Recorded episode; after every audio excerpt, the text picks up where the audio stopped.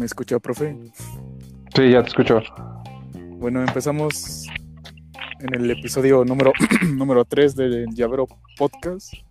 Tenemos aquí un invitado muy especial. Eh, no me alcanzó el presupuesto para, pues, para invitar a, a Julio Profe, pero pues me tocó un buen profe, ¿no? Le damos la bienvenida al señor Mauro. Gracias. gracias, gracias, gracias. El Julio Profe, Bueno. imagínate nada más. Sí, no, no había presupuesto, pero eso es lo de menos, ¿no? Lo importante es que está usted aquí y vamos a comenzar, ¿no? Cuénteme más o menos cómo empezó, digamos que su carrera de profesor. No sé, un día, un- por ejemplo, no sé, un día se despertó y dijo, quiero ser profe o algo así. Eh, literalmente, sí fue así. De hecho, sí, sí fue algo así. Totalmente. Porque, bueno, no sé, creo que alguna vez en- cuando estuvimos en clases te lo llegué a comentar, o a los demás. Eh, por lo general, yo siempre pues, era un chico nini, ¿no? Todos lo sabemos, es- creo que ellos lo sabían. Eh, bueno, pasé muchos años de mi vida sin hacer nada. eh, después de la, de la secundaria, eh, y entré a la vocacional, y después de, de- de la vocacional, pues me, me pasé mucho tiempo sin eso, ¿no? Después de varios tiempos, varios años de, ya sabes, divertirme, patinando, sacando trucos, haciendo todas esas cosas que a todos nos gusta hacer, escuchando música y tocando con tus amigos en bandas y todo eso, pues dices, no manches, se me está pasando el tiempo, tengo que hacer algo con mi vida, ¿no? Me apuré rápido, terminé mi preparar un examen, fue algo muy genial, y pues ya, ¿no?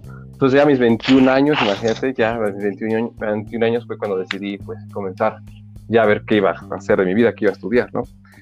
Mi idea muy lejana en esos entonces era ser, no sé, mejor un doctor, o mejor ser otra cosa por el estilo, ¿no? No, Entonces, no me lo pues, imagino siendo doctor. no, no, doctor. Imagínate nada más eso, no, no manches. Sería, no, no, no. Entonces fue como de, pues, no. Eh, entonces decidí, entré como que en un momento así muy, des- muy así como que, ¿qué hago con mi vida? Entonces fue como de, pues, estudié una cosa u otra. Y las dos cosas que me- más me llamaban la atención en ese momento era historia o biología, ¿no? Y pues después de varios tiempos estarlo pensando, dije, pues voy a estudiar historia. Y comencé a, hacer exámenes para las universidades, ya sabes, la UNAM, el Poli, la UAM, y todas las que te imagines. Y pues era lo más genial porque ninguna me quedé, ¿no? Entonces fue como de, wow. Fue, fue muy triste, de hecho fue muy deprimente estar en esta parte de no saber qué estudiar, ¿no? Y creo que a muchas personas les pasa porque pues tienes como que esa ilusión de que vas a entrar a una universidad y pues nada más no entras, ¿no? Eh, ya sea porque te faltó puntaje o porque si lo alcanzaste y simplemente no te aceptaron, no lo sé, ¿no? Después de ahí intenté meterme a estudiar radiología, ya sabes, los que cuando vas al doctor y te rompiste un hueso te, te sacan una placa ahí de tu hueso roto. Y de igual forma encontré una escuela, esa era, era privada y pues ya sabes, un curso propedéutico y si lo pasas te quedas y pues no me quedé, ¿no? Y otra vez más depresión y después sales y otra vez hacer exámenes. Y otra vez no me quedó ningún examen de ninguna universidad. Entonces imagínate que es como, es como muy frustrante a veces todo esto, ¿no? Y, y a veces me imagino que igual en algún momento, no sé si tú lo llegaste a pasar o algún otro chico de los que he tenido como alumno lo ha pasado. Y es muy, muy frustrante y lo que puedo decir es que no, no, no dejarse caer por eso, ¿no? Porque al final te aferras y buscas una idea, ¿no? De qué es lo que quieres hacer, qué fue lo que me pasó después. Eh, creo que me conoces, sabes que me gusta mucho jugar videojuegos, toda mi vida he jugado videojuegos, bueno, bueno, no toda mi vida, ¿no? Pero pues sí, desde la adolescencia, sí, era jugar videojuegos, ¿no? Eh, yo crecí en una época en la que mm, ahorita todo lo que buscas eh, en la internet, en la televisión, en Netflix, en todo, videojuegos, todo ya viene pues traducido en español, ¿no? Entonces yo crecí en una época en la que no, todo lo que tenías que ver en el cine, en la televisión, todo estaba en inglés, ¿no? Y pues... Sea, le, o sea, le tocó la etapa, pues, difícil, ¿no? ajá, Bueno, no literal, difícil, había- o, no sea, o sea, básicamente, eh, pues buscabas algo que te gustaba y si estaba en inglés, pues más o menos le entendías y pues ahí llega una parte de, ap- de aprendimiento, ¿no? Te, te vuelves autodidacta. De hecho, ajá, sí.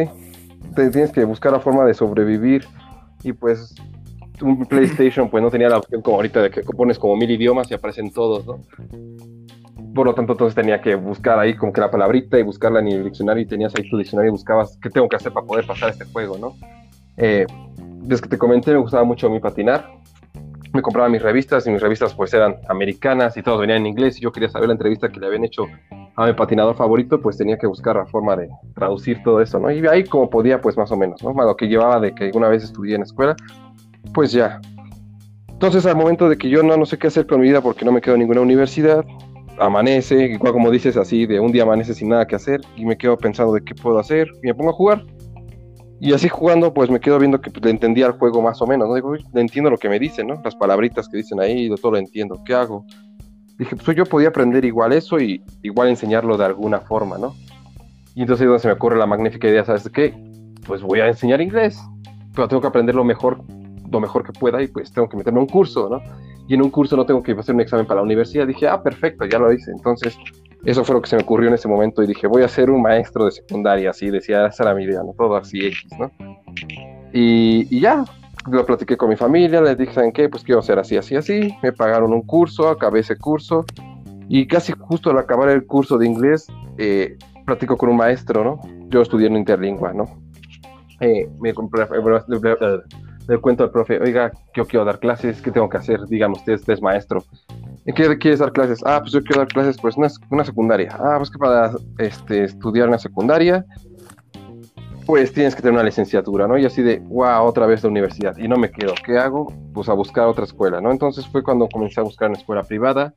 Encontré la Universidad Mexicana, que está en Iscali, ese plantel, y ahí es donde decidí estudiar la carrera de idiomas. Y e igual era mi idea nada más como que pues, eh, ahí aprendo algo más, tengo la carrera y ya cuento trabajo más fácil. Pero fíjate que me costó mucho trabajo por lo mismo de que pues no había estudiado ya llevaba muchos años sin estudiar, ¿no? Y no había estudiado así como que, uff, mucho.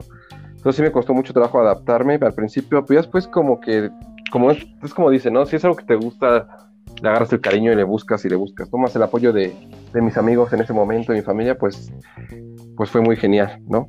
Y cuando acabé de estudiar esta, esta licenciatura, decido seguir estudiando la, maestría y me y lo que escogí fue pues educación, ¿no? Por lo mismo de que pues yo quería dar clases y, y había tenido la experiencia en, mi servicio social dando clases. Fue algo muy genial, ¿no? Entro este, a trabajar en, en, esta, en esta escuela donde te conocí eh, y poco a poco, obviamente, no fue como que de a rápido, rápido ya tenía la experiencia, pero poco a poco me fue llamando mucha atención más lo que me enseñaban. Este, yo tuve una maestra muy, muy, muy genial en, en la maestría eh, de educación. Me, me, me, enseñó muchas cosas y todo esto lo fui, a, fui aplicando exactamente ahí, mismo con ustedes, ¿no? En, los, grupos, en, todo eso y hasta la fecha sigo pues aplicando y buscando la forma de pues, pues dar esas clases y fue así como, como llegué a ser maestro, o sea, de la noche a la mañana simplemente un día dije, creo que soy más o menos bueno en esto, le eché un buen de ganas a eso y lo sigo practicando y estudiando hasta la fecha de hoy y pues es lo que doy, ¿no? Entre otras materias. Y pues ya, Ok, muy, muy, interesante. Muy, ahora sí que muy, muy, muy interesante, ¿no? O sea, se puede contar como una historia de, superación, ¿no? En base a lo que dijo que no sé, que hay veces que no sabes qué hacer con tu vida. Me ha pasado un chingo. Por X y motivo, ¿no? Pero. sí, ah, bueno, ya siguiendo a la. Eh, bueno, continuando con la siguiente pregunta. Eh, ¿Cuál cree que haya sido como que su grupo más difícil en cuestión de, de ya saben, ¿no? Cómo son las las prepas de tanto gobierno como privadas que tienen que quieren tener a huevo control. Bueno, es que diga. Bueno, es que ha sido fácil. Eh, no, porque obviamente todo cada entre cada alumno es diferente, cada cabeza piensa diferente y, y, obviamente entre cada grupo va a ser diferente, ¿no? Eh, tuve diferentes grupos, he tenido más bien diferentes grupos y algunos son demasiado relajados, que entras y puedes estar tranquilamente ahí trabajando, te sientas, te le vas bien relax y unos que sí de plano tienes que tener el control lo más, lo más, lo más, más fuerte que puedas porque si te llegan a ir, tanto si te va uno, se te van todos así, se extraen y ya valió toda tu clase. Un saludo a mi, eh, a, mi antiguo, a mi antiguo grupo de prepa, los quiero. De, hecho, de hecho, tu grupo fue uno de los más difíciles es como lo comenté hace poco, no me acuerdo con quién. Le dije, aunque tú no lo creas, los maestros tienen sus top, sus top 5 de los mejores grupos y los, los, mejores grupos y los top 5 de los peores, ¿no? Y el tuyo fue uno de los, están en mi top 5 de los peores grupos que he tenido así en mi vida, ¿no? ¿Por qué? Porque, primero, pues creo que tú lo sabes. Sí, bueno, por primera vez me puedo sentir orgulloso, ¿no? Quedé en un top 5. no, pero no se me acuerdo bueno, sentirse orgulloso. Te das cuenta. Fue, fue, fue, raro porque eh, justamente cuando tuve tu grupo fue una etapa en la que yo estaba terminando, domésticamente ya lo había terminado y, y, estaba como que practicando todo esto y decía a veces que no está funcionando con ellos y con otros sí me han funcionado, ¿por qué con ellos no? ¿Qué tengo que hacer? Entonces fue como que muy difícil. ¿Por qué? Porque pues obviamente tienes el, los chicos que se distraen, los chicos que platican mucho o las chicas que se odian, porque obviamente todos se terminan odiando en algún momento, a veces, por X razón. Que los chicos que sí le tratan de echar ganas pero se distraen con otros, los que de plano ignoran a los demás, eh, los que son muy desastrosos, los que nunca, los que siempre faltan. Entonces digamos que tu grupo fue uno de los que tenía pues de todo ahí mezclado, ¿no? Y obviamente esos problemas vienen pues eh, deja de tener que ver con lo que es en casa, sino pues ustedes habían pasado ya como por diferentes problemas en la escuela porque pues cambian los maestros o cambian director, cambia la forma de organizarse, entonces van cambiando todo esto y también de cierta forma eso afecta un poco a la... es que más o menos como para... Sí, o sea, era un grupo muy, muy pesado, hasta yo lo reconozco. Tanto que llegamos a hacer llorar a una profesora.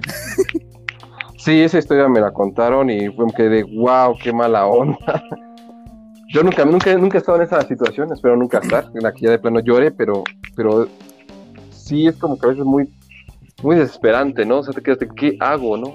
Eh, hay maestros, obviamente no puedo decir los nombres, no puedo decir nada, pero por ejemplo tuviste maestros que eran muy, muy estrictos. Y Dígalo, lo censuro. tu maestro de matemáticas, por ejemplo, ¿no? Entonces tu maestro de matemáticas, pues su forma de actuar siempre fue como que muy a la defensiva, ¿no? Eh, ah, yo sé cuál. Y son, son máscaras que a veces te pones, ¿no? Dices, no quiero perder el control, ¿y qué hago? ¿Me pongo en el plan o me pongo en el plan así? La forma de decir, yo soy el maestro aquí un maldito, el, el, que voy a hacer, lo que diga yo se va a hacer y como sea se va a hacer, ¿no? Y entonces, pues, de cierta forma eso, tú, tú lo ocupas para defenderte, no para llevarte el grupo bien, ¿no? Sino simplemente para defenderte. Entonces, ¿qué pasa? Pues obviamente comienzas a tener ciertos conflictos y esta persona pues tuvo conflictos en varios grupos. ¿Por qué? Porque lo veían demasiado, demasiado fuerte, ¿no? Así como que, ah, siempre estoy enojado y siempre todo que tú me ves te, te reto y así, ¿no? Eh, y pues, lamentablemente o afortunadamente, no sé cómo lo quieras ver o lo podamos ver, pues vimos una, generación nueva, ¿no? Donde todos los chicos ahorita, eh, pues son muy sensibles, ¿no? Y cualquier cosa que puedas decir les puede llegar a afectar muchísimo. Entonces, entonces, pues, entonces sí crea esto como un pequeño conflicto. Entonces, por lo general, por ejemplo, yo, si te recuerdas, yo trataba de no hacer eso, no ponerme como en el plan de decir, ¿por qué tengo que ponerme así enojado? Porque es como que lo que yo digo, ¿no? Si yo quiero disfrutar una clase, pues me divierto, ¿no? O sea, es mi trabajo, ¿no? Al final, si es tu trabajo, te diviertes, ¿no? Yo no voy a pelear o a aburrirme o a desesperarme o a enojarme en el salón de clases, pues ¿para qué, no? Si pues eso, entonces no lo estoy disfrutando, ¿no? Entonces lo que yo quiero es disfrutarlo en el trabajo. Y, y pues obviamente en el trabajo pues trato de dar las clases lo más relajado que sea como para ustedes, porque también ustedes ya tuvieron clases mejor con algún maestro que ya se desesperaron, o mejor van empezando el día y pues vienen con mucha pila o no tanta pila, eh, tienen problemas en casa, entonces trato de que todo eso sea, una forma de que lo olviden, ¿no? Que digan, no quiero pensar otra cosa más que nada, ¿no? Pero de cierta forma también tengo que cumplir en clase, entonces, ¿qué trato de hacer? Buscar la forma de llegar a ustedes lo que les estoy enseñando el conocimiento, pero también que se mantengan relajados y saber que aunque estamos en clase nos podemos divertir y reír, pero también saber en qué momento es y en qué momento no es, ¿no? Y a veces eso es muy difícil de, difícil de lograr porque hay, hay grupos que no se prestan para eso, entonces tú tienes que ponerte un poco más estricto o, o exigirles más, más que a otros. Unos lo entienden rápido y ya no tienes que estarles diciendo, no, es que esto no es así, así, así. Y pues ya, Sí, bueno, una, una pregunta, bueno, lo comentaba en el episodio cero, de un profe culero. Un profe culero no va a entender eso nunca.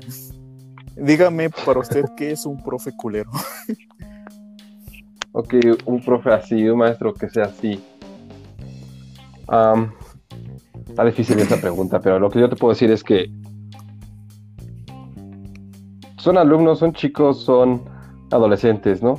Y yo en algún momento lo fui algún momento lo fui como tú lo fuiste y, como algún día tus hijos lo serán y si algún día tú llegas a dar clases pues lo verás, ¿no? Si no, pues de todas maneras lo sabrás. Eh, y yo siempre dije, cuando comencé a dar clases, de hecho, cuando, cuando te dije la idea de que yo quería ser maestro de secundaria, decía, yo quiero ser el peor maestro, o sea, el más enojón de todos, el que todo el tiempo se enoja, el que todo el tiempo dice de cosas, el que saca a sus, a sus alumnos del salón. Dije, eso es lo que yo quiero ser.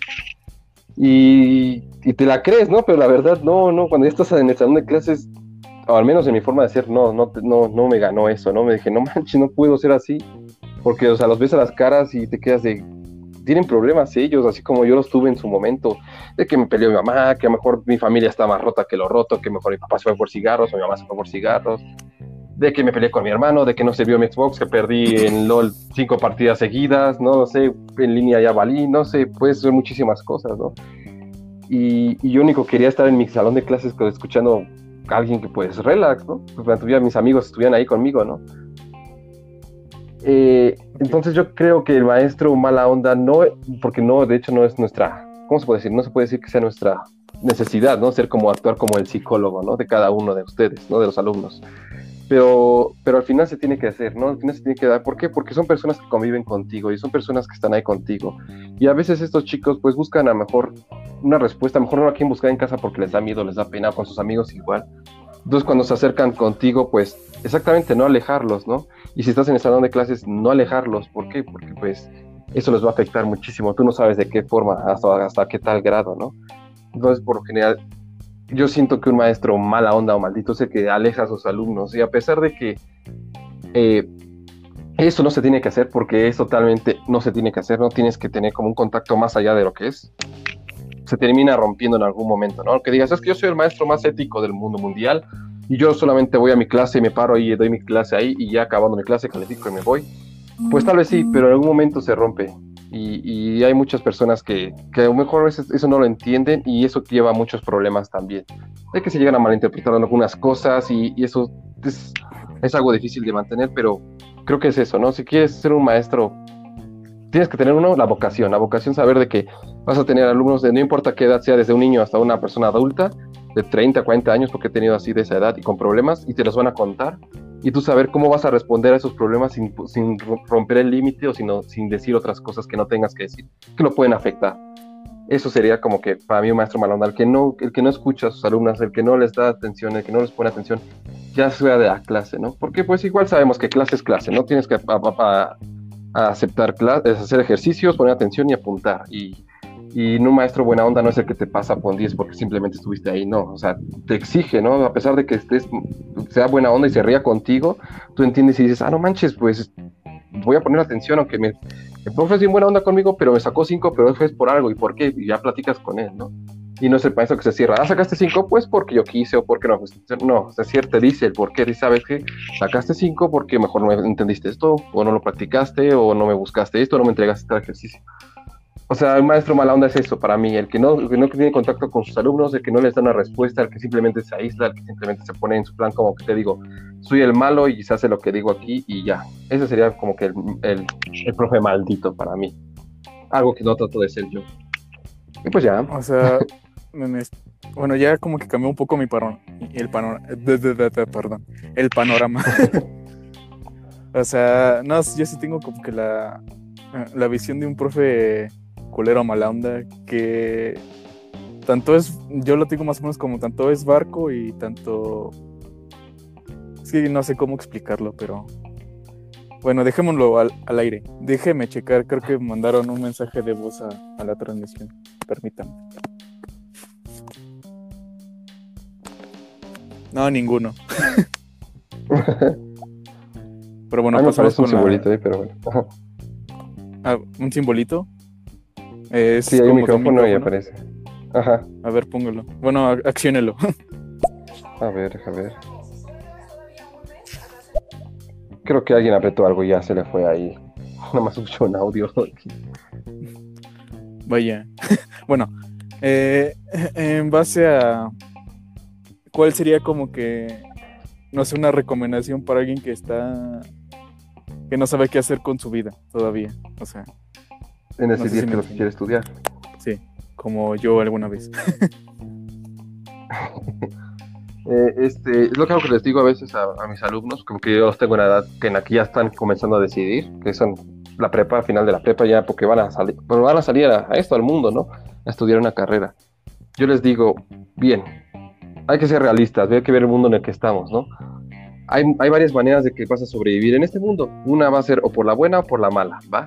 Si va a ser por la mala, pues tú sabes qué caminos van a hacer, ¿no? Delincuencia, extorsiones, drogadicción, meterte con gente mala. Y al final vas a obtener un resultado malo y te va a ir mal. Si vas a mejor tener dinero, si te va a ir mejor en algún momento bien, pero en algún momento va a pasar algo malo que te vas a, pues simplemente a sentir muy mal, ¿no?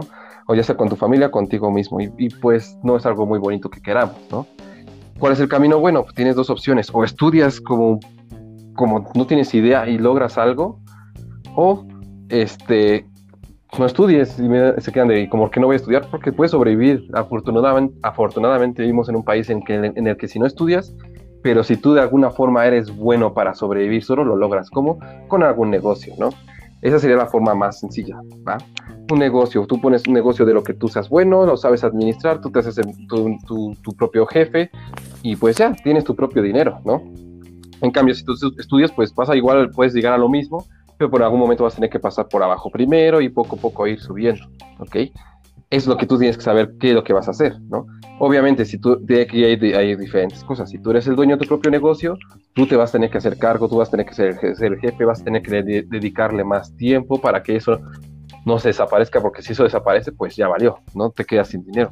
En cambio, si estudias, pues a lo mejor no le vas a dedicar tanto tiempo porque tú, tú nada más trabajas para alguien, ¿no? Obviamente, si tú eres bueno en ese trabajo y das lo mejor que tú, das y puedes, pues a lo mejor en ese momento en ese trabajo te van a ir subiendo de puestos sin necesidad de otra cosa.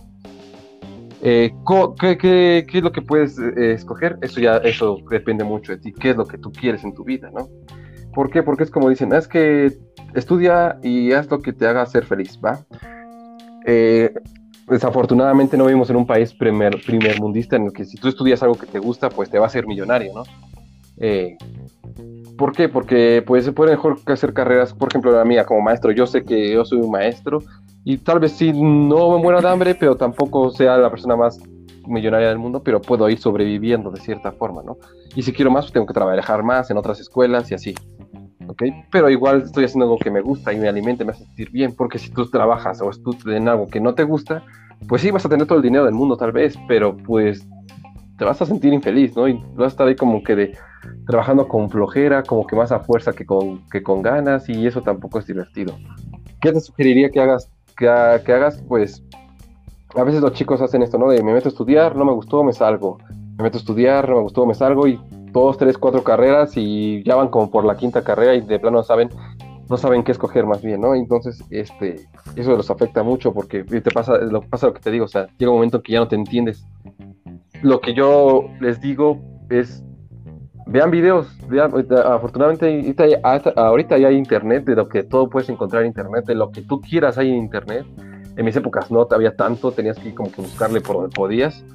Ahorita en internet, pues ves, ponte a leer, vente a ver videos. me interesa esta carrera, ¿de qué será? Pues te pones a ver videos de qué trata, a mejor te metes una clase que mejor hay que expliquen de qué trata algún tema, te buscas, buscas, ya en las páginas de internet vienen pues todo, todo, todas las materias que dan, todo, todo, todo, todos los temas, todo, y ya puedes tú buscarlo, decir, esto me llama atención, vas a una librería, abres los libros de esa materia, dices, ah, esto no me gusta, esto sí, y así es como que poco a poco tú te vas a dar cuenta qué es lo que te va a ir gustando, qué te va a ir llamando, ¿no? Investigando, siempre es investigando. Si tú nada más te dejas guiar por lo que ves ahí, dice, ah, carrera de psicología, pues, me han dicho que es esto, pues a ver, entonces pues simplemente no va a pegar, ¿no? Tienes que tú tener como que algo previo, ¿no? Es, por ejemplo, cuando simplemente te dicen, ¿has probado los churrumais? ¿Te gustan sí o no? Si los has probado, pues vas a ver que sí te gustan, ¿no? Si, no si los probaste, vas a decir, no me gustan. Exactamente, es algo parecido. Pruebas como leyendo, escuchando, viendo. Puedes ir a las escuelas, pedir que te digan, oigan, este, quiero estudiar esto, pero no sé, no sé si me da atención. ¿Podría, eh, ¿Podrían darme una clase o, o, o, estar dentro de una clase? Y sí, no creo que te digan que no, te dejan pasar una clase, solamente como, obviamente, como oyente, y ahí puedes ver si te llama atención. Si no te gusta, vas a decir, no, esto no es lo mío. Pues busca otro lugar. Entonces es así como que investigando. Siempre es la respuesta a la vida. Investigar, buscar y buscar y buscar. Y mientras tú lo hagas, créeme que pues no vas a tener ningún problema en encontrar algo que te guste. Y así no vas a estar en esa situación en la que te sales, no te sales, entras en, no entras a una escuela y terminas como con cinco carreras diferentes y ninguna te gusta. Ok, bueno, bueno, más, bueno, ya de, bueno, retomando un poco lo de que me dijo de de que si me animaría a ser maestro, no me voy a, no me animaría a ser maestro. De lo. es que es en serio, no. No, o sea, sería como que muy tedioso. Bueno, yo antes iba a estudiar historia y yo estoy estudiando otra carrera que ahí Ah, voy, sí lo recuerdo. voy, voy bien. Pero pues mi mamá me dice, no, es que métete a estudiar, eh, métete a estudiar, sí te métete a estudiar historia, que, que pagan bien. Y yo de, no, no, no quiero, porque, pues, porque, no sé, o sea, soy una persona tranquila, pero llego, tengo como que mi límite de mi punto de quiebre y siento que pues, me voy a, voy a perder mi cédula o algo así, sí, me animo. Valer Pero no, todo. o sea, en un, en, un, en un punto de mi vida sí me dijo, sí me lo llegué a plantear un poco y dije, "Mm, sería bueno, pero viéndome cómo, cómo soy era de estudiante, pues me lo dudo un poco. Pues fíjate que yo de estudiante era, era como ustedes, o sea, yo no era una persona que dijeras, ah, es el mejor estudiante del mundo, no, yo me la pasaba platicando con mis amigos, haciendo tonterías, jugando con el celular, eh, al menos en la universidad un poco, pues ya digo que como, comienzas a poner un, poquito más los pies en la tierra y dices, no, no me tengo que distraer tanto, ¿no? Pero en lo que era en mi nivel de preparatoria, igual sí, era un desastre, ¿no? Y pues para ser maestro, por ejemplo, el único consejo que puedo decirte o dar es como, sí tiene que tener un poco de, tener, tener- sí debes bien un poco de paciencia, porque pues sí vas a tener que afrontarte a situaciones muy pesadas, ¿no? Por ejemplo, mejor un grupo muy descontrolado o, situaciones pues más fuertes, ¿no? Porque te puedo decir, o sea, yo he tenido muchas cosas que me han contado y que son muy fuertes y, y te pegan, ¿no? Y a veces no, a veces, la gente no lo ve, ¿no? Dice, ah, es que es un maestro, pues ya nada más da clase, ¿no? Pero es lo que te decía, tienes contacto con tus alumnos y esos que los alumnos a veces te cuentan cosas que tú te quedas de wow, wow, wow, wow, esto es neta. Y llegas a tu casa y nada más estás pensando de wow, qué feo, o sea, qué triste, o sea, ¿qué hago, no? No puedes hacer nada. Lo único que puedes es más que nada, como te digo, aliviarle, alivianarle el día a la otra semana, a la otra clase.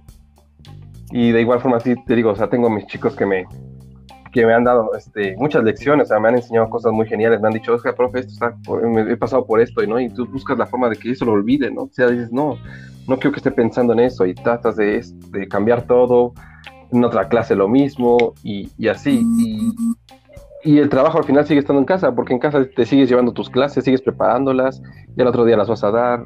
Sí, es como, dedi- es, sí es una vocación muy fuerte dedicarte.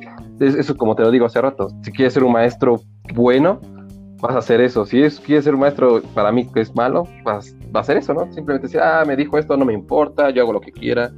Eh, al otro día doy mi clase y pues ya, si reprueban, reprueban. Si van mal, van mal, no me importa si le entendieron o no, le entendieron. Y pues no, no se trata de eso, ¿no?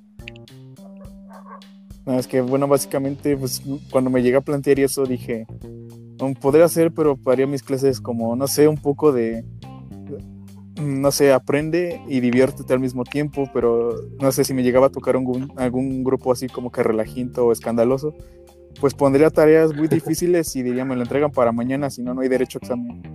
Y ya, eso es como que muy duro, ¿no? Exactamente. Es que el problema de eso es que es como cuando te castigan en tu casa, ¿no? Entonces imagínate, a los chicos siempre los castigan en su casa y ¿qué hacen? No, les, no les hacen caso a tus papás. ¿Por qué te van a hacer caso a ti, no? Entonces, ¿por qué no mejor? Se trata de buscar mejor una alternativa que te regañe. Te, voy a, te estás portando mal, pero mejor en lugar de castigarte, busca una forma de que entiendas que tú te estás portando mal y que yo quiero que te portes bien. Entonces, para eso tienes que tener una buena, tener, tratar de tener una buena relación con tus alumnos para poder practicar y llegar a un acuerdo. ¿Sabes qué? Mira, eh, te estás portando así, no me gusta. Vamos a llegar a un acuerdo. Tú haces esto y esto, y yo te voy a apoyar con esto y esto. Es, son negocios al final, ¿no? Obviamente no estoy diciendo que, que tenga que ver con dinero o otras cosas, sino, sino dentro del mismo salón. ¿Sabes qué? Yo te he hecho la mano eh, eh, y creo que lo llegaste a ver. Yo les decía, eh, entréguenme esto, yo te apoyo en esto hasta cierto punto, desde darte una calificación o apoyarte con esto, pero quiero que me lo expliques o cosas así sencillas. Tú puedes llegar a negociar con estas personas y es, es lo divertido, es, es lo que me hace a mí divertido, ¿no? Eh, de día al día decir, ah, ok, ahora tengo este problema con este chico, con esta chica, ¿cómo le hago para que entienda que no tiene que portarse así o no decir esto o no hacer el otro? Y pues ya, ¿no? Entonces buscas la forma, tú, esa es la parte, es es lo divertido del día, al día al día. Es, eh, sí, no, es que ya me lo había imaginado, no, no, tráeme un pomo y te paso con 10, pero no, no es No.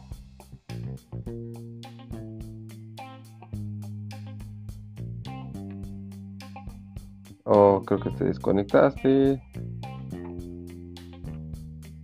Siempre pasan, siempre pasa allí, siempre, siempre. O es con usted o es con el que estoy haciendo el podcast, pero bueno, son errores mínimos, luego lo edito. Pero Ah, ya me lo había imaginado casi no de no tráeme un pomo y te paso con Dios, pero no, no es así usted. No, Sí, es, que yo in- inclusive bromeaba con ustedes, ¿no? Le decían, ah, profe, ¿qué quiere para pasar? Ah, pues yo quiero un Xbox X y una pantalla. Hubiera sido genial que alguien lo llevara, ¿no? Que me dijera, mira, aquí está su Xbox que me dijo con su, con su Gold y cinco juegos y una pantalla. ¿Me va a pasar sí o no? Ay, sí, yo me había quedado de diablo, sí lo logró, ¿cómo le hago ahora, no? Pero como sabía que no iba a pasar, pues al menos dije, nada, no pasa nada. Pero sí, es que ya llegar hasta ese punto, creo que es muy feo, ¿no? O sea, creo que eh, eh, al final eres el maestro, eres como un ejemplo a seguir, ¿no? Para algunos, para algunos tal vez no. Eh, es lo que yo le he dicho antes, este, en algún momento de mi vida, a mí me dijeron, a mí, oye tú Mauro, tú eres de la generación que tiene que hacer un cambio en todas las demás generaciones, ¿no?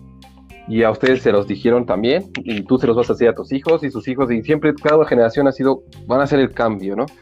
Entonces ese es mi objetivo, ¿no? Como que ser el cambio y no caer en lo mismo que cayeron personas antes, ¿no? Y dejarles buenas ideas y buenos conceptos y buenos, no sé, valores, ideales, que a lo mejor en sus casas a veces sí se los dan, a veces no, y si se los dan a veces a se los tengo que com- a completar o decir, ¿saben qué? Pues ese va a ser su valor que tienen que tener, esto es bueno y esto es malo, ¿no? Entonces yo ya me siento que cumplí, digo, hice algo bueno con estos chicos.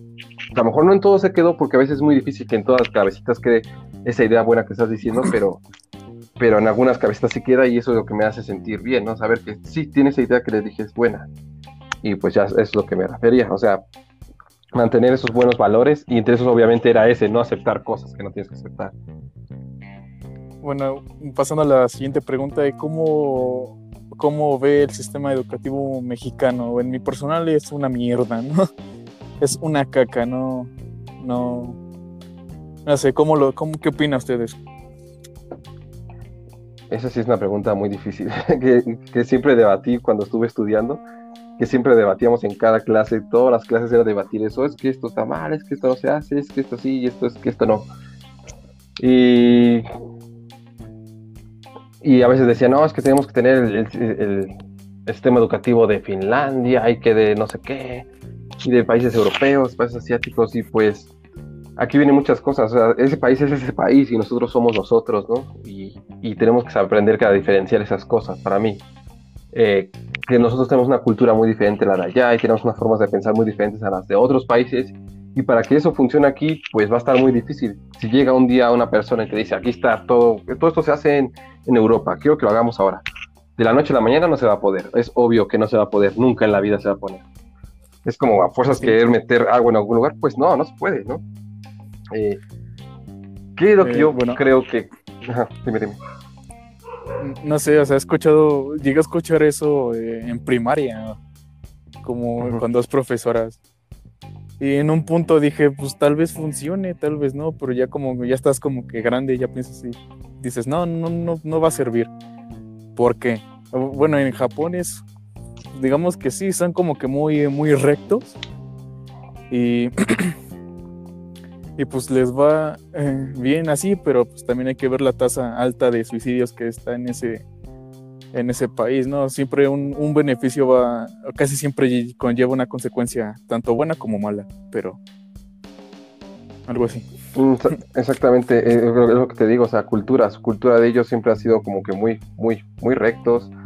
O sea, no, no son personas que se van a flojear ni van a distraerse, no van a hacer las cosas bien porque lo van a hacer bien, ¿no? Porque es algo que lo han llevado desde hace muchos años. Y pues a, veces es tanta, tanta la presión social o personal que tienen que llegan hasta ese punto de decir ya no puedo y pues hasta aquí llegué, ¿no? Y explotan y pum, suicidio, ¿no? Eh, hay países que se llevan más relajados eh, y hay países que no. Y pues exactamente, en nuestro país, ¿por qué no sucedería? Porque nosotros tenemos otra forma de pensar y somos diferentes. Nuestra cultura es diferente. Eh, ¿Cómo puedes hacer cambiar todo eso?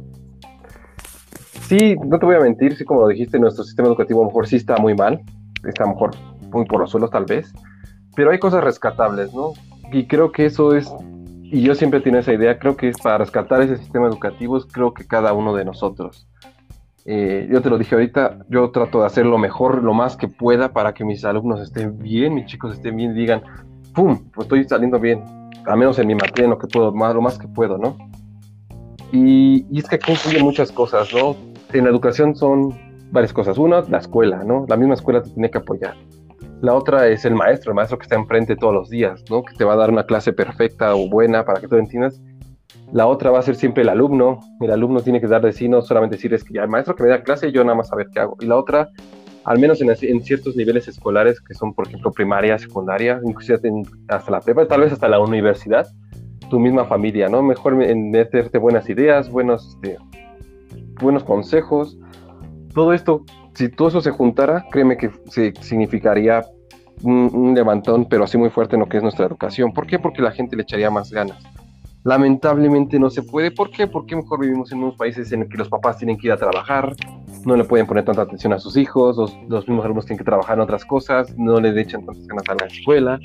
Eh, algunas, algunas escuelas no son muy buenas en el sentido de que no apoyan mucho a sus alumnos y si los apoyan no es de otra forma. La corrupción, inclusive con los maestros, corrupción contra los maestros, eh, que los maestros igual no tienen la vocación, que simplemente es, que yo terminé esta carrera y no encuentro trabajo, pues doy clases mientras, y están en una escuela nada más dando clases, pues ahí sobreviviendo en lo que consiguen otro trabajo y, la verdad no tienen la vocación, no les interesa que sus alumnos en realidad aprendan algo, si aprenden o no aprenden les da igual. Entonces, son todas estas cosas que pues afectan, ¿no? Todos los demás problemas externos a la educación eh, afectan a la educación. Y eso es lo que, para poder mejorar nuestro país en ese sentido de educación, tendremos que mejorarlo en todos los demás aspectos, algo que está, si es de forma realista, muy difícil, ¿no? ¿Cómo lo podemos hacer? Con nosotros mismos, nosotros mismos exigiéndonos y diciendo, ¿sabes qué? Voy a ir a la escuela, pero voy a echar ganas bien. Y los papás, el poco tiempo que puedan estar con sus papás, ¿qué hiciste? Con sus hijos, perdón, ¿qué hiciste? ¿Cómo te fue el día de hoy? ¿Qué te enseñaron? Aunque no le entiendas nada, pero tú quieres ver que tu hijo que ahí y, exigiendo, y, los, y, los, y todos los maestros y las personas que quieren ser maestros igual, buscando la forma de que digas, ah, mi alumno, le voy a echar la forma de echarle ganas porque es eso, es, es el futuro del país. En algún momento esa persona no sabe si te vaya a gobernar a ti, ¿no? Te quedas de, ah, esta persona me está gobernando ahora y fue alguna vez mi alumno, ¿no? Entonces le voy a dejar toda lo que mi enseñanza y todo mi conocimiento y mis buenos consejos e ideales, todo esto bueno para que lo llegue a hacer. O sea, creo que es, solamente así se podría mejorar nuestro país, al menos en el sentido de la educación, mejorando poco a poco nosotros y, y en unas cuantas generaciones, porque obviamente eso no va a ser ahorita, va a ser dentro de varias generaciones más adelante, incluso tal vez nosotros ni estemos vivos, esa, esa educación va a mejorar. Solamente así, creo yo. Ok, en base al. Bueno, bueno haciendo un lado el tema, eh, ¿cuál es su opinión de los padres que le exigen mucho a sus hijos?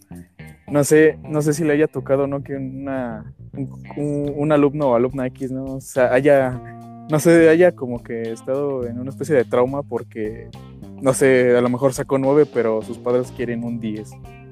Porque, bueno, a mí cuando estaba, estaba en primaria más o menos me pasaba eso. Y pues, en base, ¿qué opina? O sea, la exigencia excesiva de los papás con los hijos. Sí. Ok, bien. De cierta forma, bueno, es que ahí vamos a otra cosa, o sea, nos regresamos en el tiempo, que en mi tiempo, cuando yo era más chico, pues hacían conmigo, ¿no? Así de, tienes que sacar 10 porque si no, te está saliendo mal. Y de cierta forma, eh, sí y no. ¿Por qué? Porque los papás tienen esa idea, ¿no? Es que mi hijo tiene que tener un 10, porque si tiene un 10 es perfecto, ¿no? Y, si tiene 10 es el más inteligente. Y a veces no, no por tener 10 eres el mejor, eres el más inteligente, ¿no? Porque estás perdiendo mejor otras cosas externas a eso. Mejor tú dices, es que yo tengo mejor, tengo la mejor promedio y mejor todo esto y tienes todo en tu cabeza súper super genial y todo pero estás perdiendo otras cualidades, otras habilidades. A lo mejor tener contacto con algunas personas, a lo mejor saberte llevar con otras personas de otra forma, resolver algún tipo de problema. Este, casi no se dice esto, pero por ejemplo, hay muchas personas que tienen excelentes calificaciones en sus casas, ¿no? Digo, en sus escuelas, perdón. Tienen dieces y promedios y diplomas y todo eso, pero cuando salen al mundo laboral, truenan y no pueden, simplemente no se hallan. ¿Por qué? Porque tendrán toda la teoría, pero no se saben relacionar con los demás, ¿no? No saben cómo saber sobrevivir con la demás gente, o sea, es que, y, se frustran, ¿no? Se quedan, es que yo tengo chorrocientos de, diplomas y todo, ¿y por qué no puedo, no? ¿Y por qué le dan el trabajo a esa persona que reprobó dos materias y todo eso? ¿Por qué si él salió con un promedio de 7, 8, por qué él es el que tiene ese trabajo y yo no? Porque mejor esta persona, mejor no fue el mejor alumno, pero tampoco el peor, pero sabe cómo relacionarse, ¿no? Y a veces los papás nos cegamos, o más bien, los papás se cegan a eso. Decir, es que yo quiero que mi alumno tenga 10 y lo ponen a estudiar y que se aprenda todo de memoria y que lo conozca y todo, pero le estás limitando otras cosas, ¿no? Mejor que salga con sus amigos a jugar un rato, a distraerse, a aprender a entablar estas relaciones con otras personas, a ver resolver algún problema con una persona, de que, ah, mi hijo ya se peleó con el niñito de afuera del vecino, a ver, vamos a ver qué pasó. Simplemente los, los papás a veces se cegan tanto de que, su hijo quiere que sea el mejor y que tenga la mejor calificación, pero le estás poniendo otros limitantes que en un, futuro lo van a afectar demasiado. Entonces, créeme que eso es muy, muy malo. Es bueno porque se preocupan por sus hijos, es malo porque están preocupando por demasiado de por sus hijos que están limitándolos a otras cosas que los van a afectar a futuro. Y es como dicen, no, no aprendemos a ser padres ¿no? de la noche a la mañana, pero que es muy, es como un consejo que se podría dar, es decir, no, no los, no, no los, ¿cómo se puede decir? Que no los aíslen de otras cosas, de otras personas, de otro, del mundo, del mundo literal, o sea, los encierran en una burbuja y que nada más tengan las mejores calificaciones, pero no los dejan salir, conocer gente, que vean problemas y que y que digan, es que, profe, yo tengo alumnos que me dicen, es que no sé cómo llegar al centro. ¿Cómo que no sabes? Es que no sé. Pues es que agarras el suburbano llegas bien rápido, ya ahorita. No, es que no sé. Los tienen tan protegidos y yo sé por qué, porque vivimos en una, una sociedad fea donde hay mucha delincuencia, pero, pero, ¿sabes qué? No quiero que te pase algo, pero te llevo, mira, fíjate, tienes que irte por acá, tomas este camión cualquier emergencia, ¿no? Saberlos que sepan andar en el mundo, en la vida real, ¿no? Para que no llegue a pasar eso que dices tú de que, pues, bueno, de lo que me dijiste, o sea, te exigen tanto que no nos dejan pues existir, literal. No ser felices. Sacó lo del metro, me acordé de cuando le pregunté, profe, ¿cómo llego allí? sí, es cierto. Tan fácil que es, eh, pero ¿qué onda? Eh, eh, es que, mire, sí conozco mm, más o menos el centro y esas cosas, pero más allá no. O sea, de Allende, Allende y esas cosas no, no conozco muy bien. Ya más o menos se llega, pero Sí, como que, los padres no tienen como que cierto miedo en, otras cosas por la sobreprotección y todo. Es que esa, sobreprotección, afecta un buen, pero un, buen, un buen, un buen, un buen. Entonces, eh, creo que sí es algo que se debería como que saber controlar. A lo mejor sí proteger a tus hijos, pero con ciertos límites o ayudándolos tú mismo, ¿no? Si tú eres adulto y sabes moverte o, cosas así, pues saberles enseñar para que cuando una emergencia, imagínate tú eres papá, ¿no? Y tienes una emergencia y no puedes manejar y tu hijo no sabe qué hacer, ahí te mueres y ahí te quedas, ¿no? Entonces te quedas de qué onda. Mi hijo no me salvó, ¿por qué? Porque no lo sabe hacer. Entonces es eso. Eh, fíjese que eso me, no sé, pues me llegan como que me llegaron a sobreproteger no mucho, pero digamos que algo. Bueno, también tengo que entender que quería salir al parque y pues yo vivo a 10 minutos de allá, ¿no? Y me dice, no, es que está feo, que no sé qué. O sea, me, me sembraron mucho ese ni miedo. Ya como por me pasaron como que los, los años, ¿no? Ya tuve como que 16 y... Y creo que 18. A partir de los 16 empezó a salir como que ya por mi cuenta, ¿no? Ya era un espíritu libre, por así decirlo. libre. sí, es que pasaba eso es que, por ejemplo, veo, o sea, yo crecí, creo que se llega a decir, crecí ya en Iztapalapa, ¿no? No el mejor lugar más bonito del mundo, pero tampoco el más feo. Hay cosas buenas. Y sí, obviamente yo me expuse a muchas cosas cuando, regresando a mi casa. Me llegaron a saltar siendo un niño de secundaria. Eh, pero, digo, son cosas que al final te dices, diablos. Son cosas que van a suceder, ¿no? No son cosas que van a hacer que no existan, ¿no? Y a veces a tus, hijos los cegas y viven en un mundo de fantasía y cuando les llega a pasar algo feo te quedas de, wow, ¿qué pasó? ¿no? Y, yo aprendí a decir, ok, me robaron aquí, me expuse a esto, no lo vuelvo a hacer, no voy a volver a hacer esto, no voy a hacer, volver a pasar por esto, ¿no? Y pues por eso puedes inclusive decir a tus hijos, ¿sabes qué? Contarles tus historias, tus anécdotas, tus experiencias para que ellos también tengan eso, esa idea y decir, ok, mi papá me dijo esto, mi mamá me dijo esto, pues no lo hago, no me voy por allá, o hago esto, esto así, o logro esto. Y si tengo un problema con alguna, un amigo, un compañero en clase, no lo ignoro, no peleo con él, o busco una forma de platicar. O sea, cuando crezca y esta persona esté trabajando en una oficina o en algún lugar grande, en una empresa, y llega a tener un, problema, no diga, bueno, ¿y ahora qué hago? Y se quedan así pensando, ¿y qué? Y, y, ahí viene otro problema, se desesperan, ya no saben hacer qué, se frustran, se estresan y terminan enfermos, ¿no? Entonces, pues no, ¿para qué? Y los terminan corriendo aparte, ¿no? O explotan. Entonces, pues no. mejor saber enseñarles que tienen que tener contacto con la demás gente, echarle ganas a la escuela. Si tienes, no sacaste un 10, sacaste un 9, va, no hay bronca. Ok, vale. Sacaste un 9, ¿por qué? Porque a lo mejor te falló esto, pero no importa, sigues teniendo contacto con la gente, divirtiéndote, no eches desastres, hasta simplemente es eso, ¿no? Llevarles unas buenas ideas.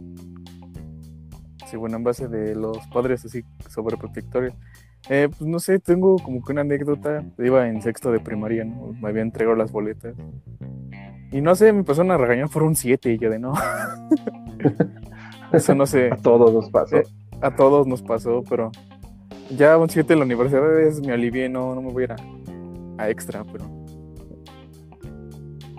No sé. Un 7 eh, en la sientes genial. Es, es mi 7, es como me dijo un maestro, ¿no?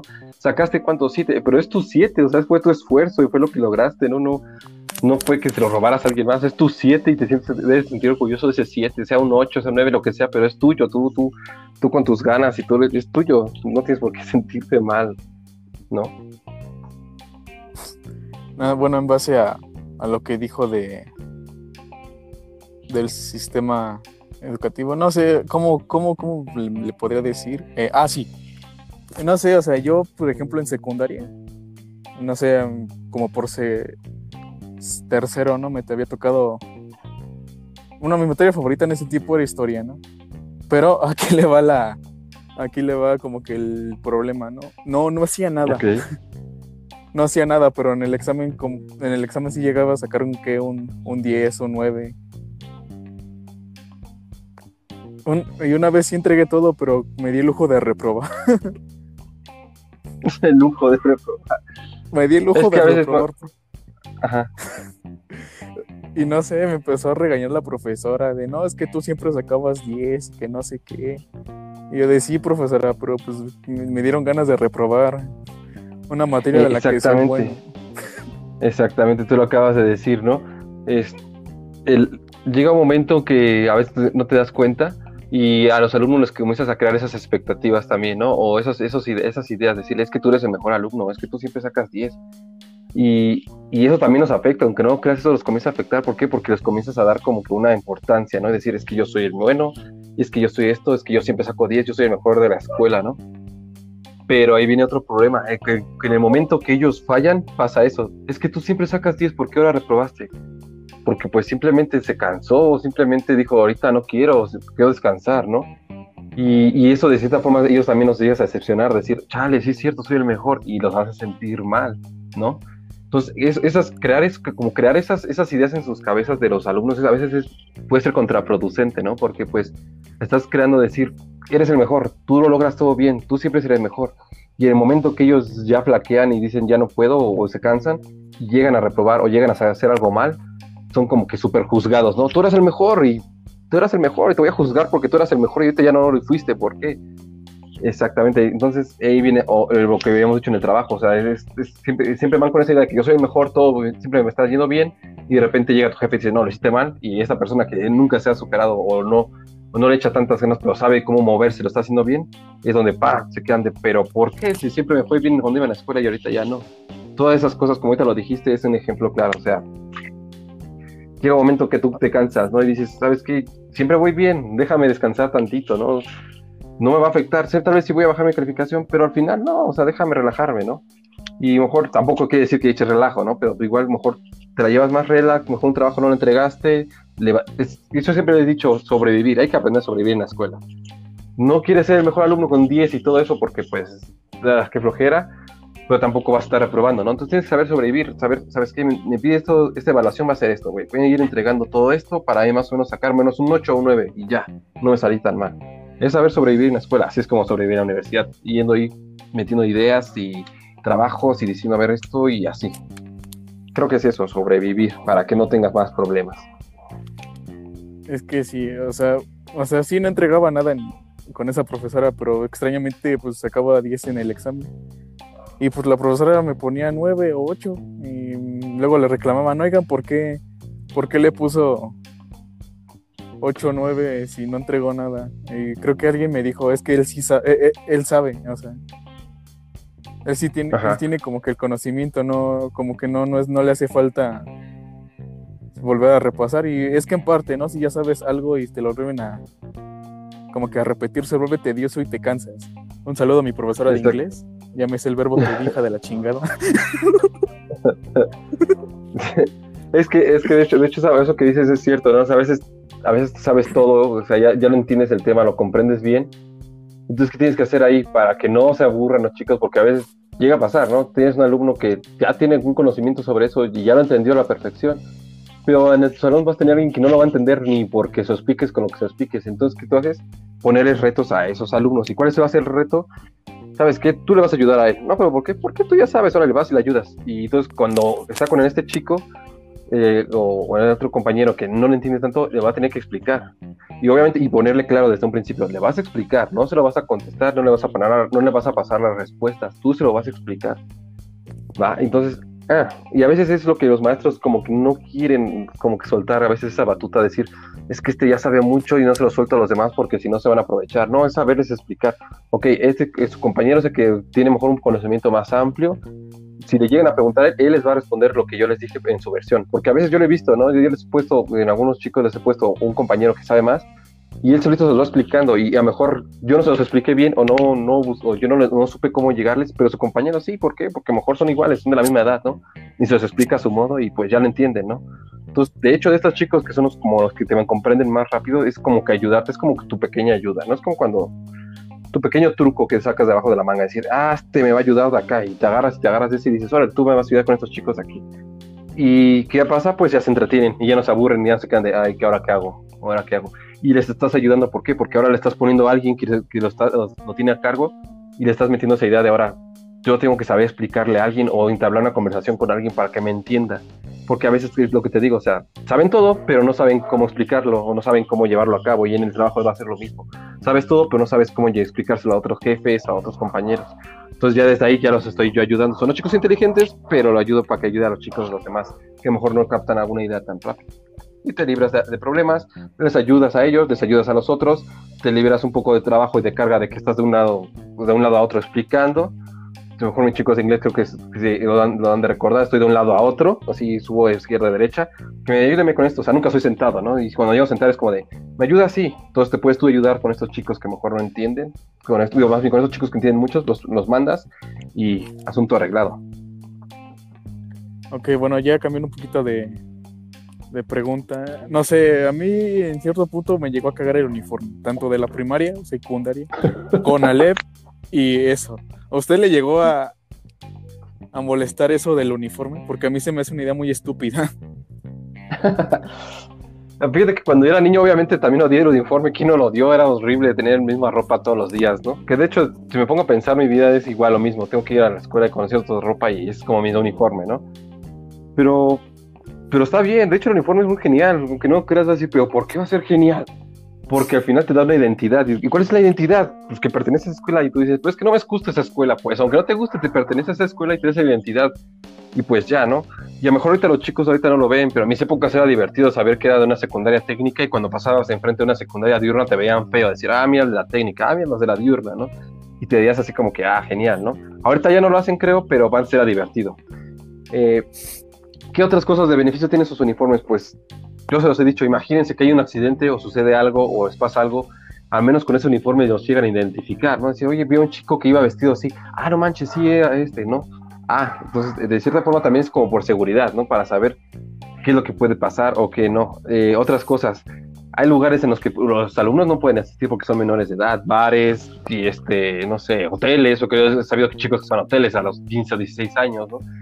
Entonces, obviamente, ¿cómo, cómo evitas eso? que cuando lleguen a un lugar así los digan, ah, ¿por qué traes uniforme? No, pues tú eres de una escuela, tienes de nivel preparatorio o de secundaria, no, pues aquí tú no entras, ¿no? O eres de un bar, ¿no? Porque me meten una bronca a mí, o si llega a pasarles algo, pues me va a afectar a mí como negocio, ¿no? Entonces, es cierto, hay, uno, algunos negocios que no les importa, ¿no? Pero pues, igual, de igual forma, ¿no? ¿Sabes qué? Te da, te esa identidad o, es, o esa seguridad de decir, puedo andar en la calle me van a identificar, ¿no? O sea, si llega a pasar algo, te identifican rápido si te llegan a querer hacer daño, pues eh, la policía en corto, es que vi a una persona de un uniforme de tal escuela, porque ya la gente los conoce, es de tal escuela y pues ya, te buscan rápido o, buscan a sus papás rápido, cualquier cosa rápido, ¿no? O inclusive si te llegan a atropellar y tú estás todo noqueado ahí sin poder contestar, pues te identifican, marcan a la escuela, oigan, tenemos un alumno de su escuela, este, tiene la credencial tal y tal, este, ¿qué onda? Ah, pues este, es este el alumno, llaman a sus papás este número, o sea, es, es como de cierta forma también como para prevenir cualquier cosa mala, ¿no? Y pues lo divertido te digo es pues te dan identidad y puedes pelearte con otros de otra escuela. Bueno, no es cierto, ¿no? Pero, pero está divertido, está divertido decir, pero bueno, esta escuela. Metemos pues el, uso del uniforme en también el pelo, ¿no? El pelo así como que es, es como, no sé, o sea, no. Ah, esa parte está más buena. es que sí, o sea, o sea, no sé, estaba viendo una crítica a una, a una animación de, creo que era coreana, que decía que que nos que las escuelas ponen uniformes porque nos quieren a, para que en un futuro no, le veamos raro el uso de trabajar en una fábrica o algo así. No sé, algo, algo más o menos por Para que te acostumbres. No, pero pues sí, es lo mismo, las fábricas lo hacen por lo mismo. Uno por seguridad, igual de sus mismos trabajadores, de que pues cualquier cosa que llegue a pasar por fuera. Otro porque les piden igual unas botas eh, por. Perdón que le interrumpa, ¿no? es que la gran diferencia es que pues, algunos hablando de los hoteles y los bares, es que pues, está en la maña de que se cambian y ya no les dicen nada. Exactamente, y ahí es donde tienen es donde tienen que exigir la llamada credencial de lector, que en muchos lugares no lo hacen, ¿no? Por lo mismo, porque les da flojera, porque les da igual, o porque simplemente son negocios que no quieren perder dinero, ¿no? Dicen, pues, ah, ah, es muy arriesgado, ¿no? Pero pues igual dicen, pues ya, ¿no? y pues ya. Camino ahora sí, camino de, de, tema. Bueno, no, no de tema, sino de pregunta. Eh, no sé, eh, ¿cuánto gana un profe? Bueno, esté en su perspectiva. Y gana de, en, dinero efectivo, ¿no? ¿A eso te refieres? Dinero money. Ok. Billuyo. Ok, cash efectivo. Ok, bien. Es que ahí depende mucho de muchísimas cosas, ¿no? Depende mucho Por ejemplo, dos cosas. Una, otra vez. Si trabaja. Eh, ¿Usted exactamente cuánto, cuánto gana? Ah, sí, es la, pregunta, es la pregunta que la, ¿Está bajo contrato? Sí, exacto. Yo no te puedo decir algo así porque obviamente yo trabajo por una escuela y no puedo divulgar esa, información. Lo que yo te puedo decir exactamente es trabajar por contrato. Yo trabajo por contrato, cada semestre empieza un semestre, me hacen firmar mi contrato, vas a estar aquí tanto tiempo. Ahora pues, pues va, y ya. ¿Por qué? Porque yo trabajo en una escuela privada. En una escuela pública, bueno, ya cuando pertenece a la SEP, pues va a ser diferente. ¿Por qué? Porque ellos te contratan por tiempo, este, eh, pues a lo mejor por una, vacante, ya sabes, las clásicas se le van pasando sus, plantas, se las van pasando uno al otro y pues ya, ¿no? Algo que se ha peleado mucho eso, ¿no? Y, pues por eso, ¿no? Yo, yo, no, yo no decidí trabajar, por lo tanto, como pertenecer a la SEP, ¿no? O sea, en la escuela pública, yo decidí entrar a una escuela privada por lo mismo, no sé, tener esa libertad de decir, esta escuela quiero venir, esta escuela no quiero venir, esta escuela sí, esta escuela tal, y pues ya. Entonces ahí depende obviamente de cuántas horas tengas, en qué escuelas trabajes, de cómo te debes desenvolver, si eres bueno, si eres malo, si les gusta tu trabajo, si no les gusta, etc. Infinidad de cosas. Pero obviamente sabemos que un, maestro no, no, no, es, no es un diputado, ¿no? no gana los miles de miles de miles de pesos, no, no es un, un ingeniero en sabrá Dios qué, ¿no? O sea, no, no es alguien que va a tener como que el mejor sueldo del mundo, ¿no?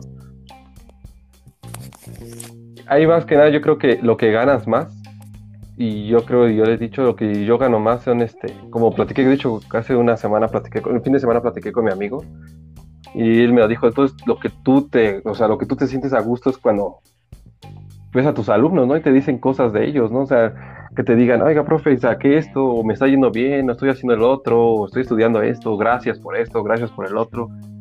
Esas cosas son las que a mí me hacen sentir, ah, no manches, logré algo, ¿no? Tal vez no es dinero, y tal vez, ¿y eso de qué le sirve? Pues a lo mejor tal vez no me sirva de nada para mi vida, ¿no? Pero, pero me sirve mucho a mí porque me hace sentir de que logré algo con ellos, ¿no? Y que ellos lo están viendo y lo están agradeciendo, y entonces creo que esa es mi mayor ganancia, creo que sería esa. Ver a mis chicos que lograron algo, o que están echando ganas en otra escuela, o que salieron y que se fueron a otra y que le están echando ganas, o que se alejaron de algo malo, o que ya tienen sus familias y están buscando la forma de sobrevivir, todas esas cosas, y cuando te lo agradecen, créeme que eso te hace llorar, no sé, mucho, demasiado. Bueno, ahora sí vamos con la pregunta pícara de, del podcast. Oh, eh, eh, ¿qué profesor alumno le llegó a caer mal o le cae mal? no puedo decir eso y lo sabes, es obvio. No puedo decir eso porque me quedo sin vida, sin trabajo y aparezco en el, Facebook y en todos lados. ah, el maestro que quemó a su alumno. Ah, sí lo quemó. Como tal, no, como tal, no, no, no es que me caigan mal, o sea, no, porque no te puede caer mal, o sea, sí te cae mal la gente, ¿no? Pero no, no, no es como tal que, que me caigan mal, pero hay, hay, habido chicos o chicas que luego sí es muy, muy desesperante, ¿no? Es decir, o sea, ¿qué hago contigo? O sea, ya intenté hacer todo lo que pueda hacer y simplemente no puedo hacer más, pero ¿qué hago contigo, no? Entonces, no es que te caiga mal, es, es que es que lo ves, es que te digo, lo ves como un reto, decir, o sea, es que ya intenté todo con este chico o con esta chica y le busqué la forma de que entienda y que no haga esto y lo otro. Es como una misión, es, es como jugar videojuegos, es decir, como que te lo ponen en, difícil, en nivel legendario, ¿no? Y dices, ah, ching, está difícil, ¿cómo le hago para pasar esto? No es lo mismo, o sea, ¿cómo le hago para que este chico... Mm, y no es que te, no es que te caigan mal, sino simplemente es que a veces como un retote así, un reto así súper máximo. Entonces, creo que más sería eso, ¿no? No como una no hay como chicos que me caigan mal o que hayan caído mal, sino chicos que los vi siempre como un reto, ¿no? Eh, alumnos que tuve que eran como un reto, decir, ¿qué voy a hacer?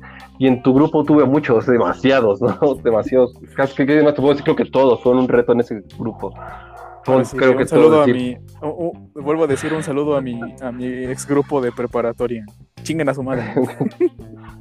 Los odio casi, casi. No, pero fíjate, tu, tu, tu grupo siempre fue un reto, ¿no? Saber que iba a entrar a tu clase decir, ahora qué van a hacer, ahora qué va a pasar, ahora qué tienen pensado lograr, ¿no? Entonces era como que, y, toda la clase estar como que pensando a ver qué momento dicen algo, no dicen algo. Y volteaba tantito y pum, ya habían hecho un descontrol, decía, ah, diablos, ¿no? Eso, esos son los, eso es eso, lo divertido, el retote que tenías que lograr cada día. Entonces no era como que alguien que me cayera mal, sino simplemente era, ah, tú eres la persona que me está retando. Pues voy a buscar la forma de que nos llevemos bien y que tengamos algo bien. Porque a veces ya sabes que los, los profes, su solución más rápida es la de, no te quiero en mi clase y te saca, ¿no? Y así de, y luego, yo lo he visto así y lo vi con, con mi maestra que nos enseñó en la maestría, la que te digo, este, te ganó, o sea, te ganó, o sea, él te ganó y lo único que fue, tu solución fue sacarlo es como tu maestro de mate, lo que hacía era eso, sacarlos y ya, se evitaba problemas, yo no quería problemas, los sacaba. Ah, ya me lidié, evité todo, ¿no? Y ya, entonces no, o sea, la cosa es, va, los vas a sacar, los sacas, pero al menos los dejas afuera y, creo que lo llegaste a ver. Yo los secaba y los, los, sacaba, perdón, y los dejaba afuera y me salía con ellos a platicar, ¿qué onda? Pues, ¿qué tienes? ¿O qué, qué sucede? ¿Te pica algo? ¿Tienes comezón? ¿O odias la vida? ¿O qué, no? Pero no, pero lo, lo volví a meter, ¿no? Lo dejaba afuera, ¿no? Pues para ellos es mejor, ah, ya me sacó de mi clase, ya me voy a hacer menso por allá, ¿no? Pues sí, entonces no. No, no, no, no, nunca me cayó nadie mal. Hasta la fecha no me ha caído nadie mal. Y profesor, siempre han sido como. y compañero de. Y compañero compañeros de, clase. Compañeros de clase. Eh, bueno, de, dentro del gremio de profesores. Ahí, sí, sí, sí, compañeros de trabajo, sí. Eh, fíjate que con compañeros de trabajo que me hayan caído mal, Sí, no te voy a decir que no, ¿no? O sea, sí, sí, digo, maestro, porque eso es obvio, eso sí ya es como que otra cosa. ¿Y por qué te cae mal? Porque a lo mejor pasan esas cosas que dices, ¿no? No me gusta cómo da las clases, no me gusta a lo mejor cómo lleva esa forma de enseñar. Y, fíjate, he tenido, maestro, he tenido platicado con algunos maestros y se presta, ¿no? Se presta así como que, oiga, profe, eh, ¿me puedo apoyar con esto? ¿O le puedo ayudar con esto? o de la misma materia, ¿no? O sea, por ejemplo, eh, en Cuautitlán, cuando estuve en el plantel de Cuauti, el maestro de inglés ahí, cuando platiqué con él y, decidí, este, pues, hacer una planeación, se accedió, sí, genial, ¿no? Sí, accedió genial, así decirle, ah, genial, sí, vamos, los dos profes lo hacemos, ay, sentí bien padre, ¿no? Porque te dices, ah, genial, qué padre, me no me hizo un lado, ¿no?